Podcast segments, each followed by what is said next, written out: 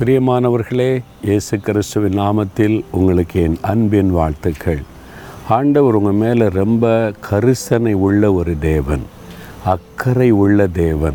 அதனால தான் தினந்தோறும் உங்களுக்கு ஏற்ற விதமாய் பேசி உங்களை உற்சாகப்படுத்தி தைரியப்படுத்தி பலப்படுத்தி நடத்துகிறார் சரியா?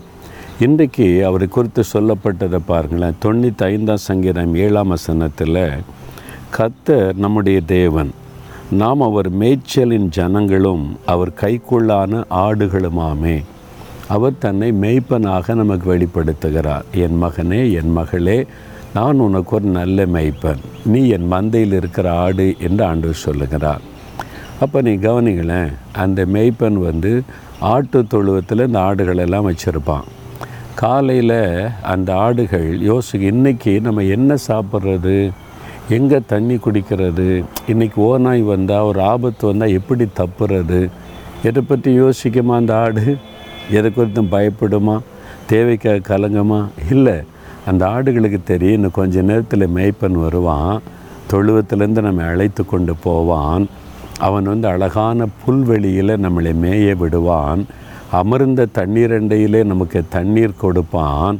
நமக்கு ஒரு தீங்கு வருகிறதா இருந்தாலும் ஜீவனை கொடுத்து பாதுகாப்பான்னு ஆடுகளுக்கு தெரியும்.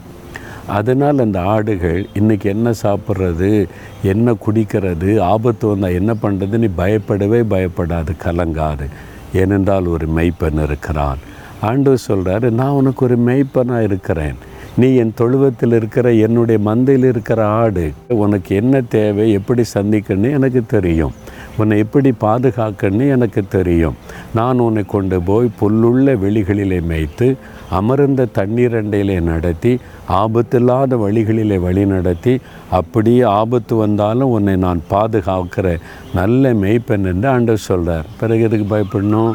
சரியா? அப்போ நீ என்ன சொல்லணும்? நீர் எனக்கு நல்ல மைப்பன். உம்முடைய மந்தியில் ஒரு ஆடாக என்னை வைத்திருக்கிறதற்காய் ஸ்தோத்திரம்.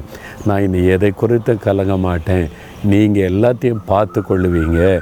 என் தேவையை சந்திப்பீங்க. ஆபத்து வராமல் பாதுகாப்பீங்க. எனக்கு அது போதும். உம்மை சார்ந்திருப்பேன்னு சொல்லுங்கள் உங்களுடைய ஒரே ஒரு வேலை மெய்ப்பெண்ணை பின்பற்றுவது. அவ்வளோதான் மேய்ப்பனை விட்டு வழி விலகி அங்கங்கே போயிடக்கூடாது.